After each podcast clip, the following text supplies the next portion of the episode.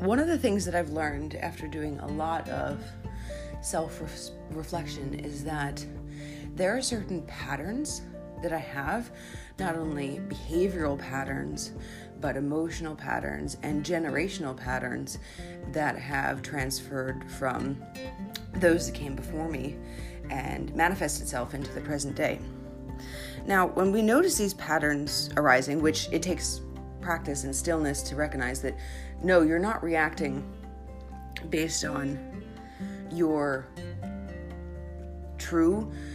uh, true self or feeling about the situation, but you're reacting in a habitual, repetitive way towards something. Um, and when you recognize that, it's important to take a moment and stop and think Am I reacting to this based on what's happening right now in front of me? Or am I reacting to this based on what has happened before to me? And I'm thinking that this situation looks similar.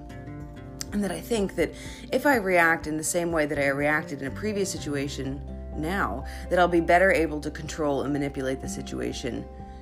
to be more in favor of the outcome that I desire this can give ourselves a, per- a perceived feeling of safety because we think, oh, if we can control something, then automatically it makes it more predictable and then we know what's going to, to happen in the end. But what we lose the opportunity for is to experience the growth that happens when we stop being